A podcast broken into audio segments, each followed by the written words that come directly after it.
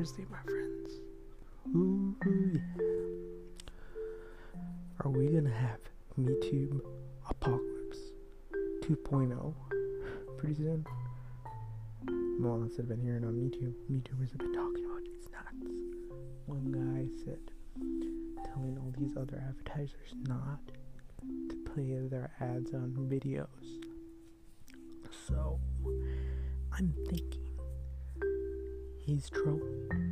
Nah, he wanted to expose a few dirty little things on YouTube, people, content creators, and stuff like that.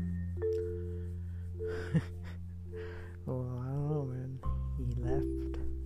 He's not making me do videos. So, yeah. I wanted to get that out there, and it's been alright. Now, looking back at all this stuff I have to learn for carpentry, I did not pass. I, it's a bit of a recap. So, yeah. This is gonna be a short one, not a long one. It's Friday today. awesome. Alright, you guys have a good day. Bye bye.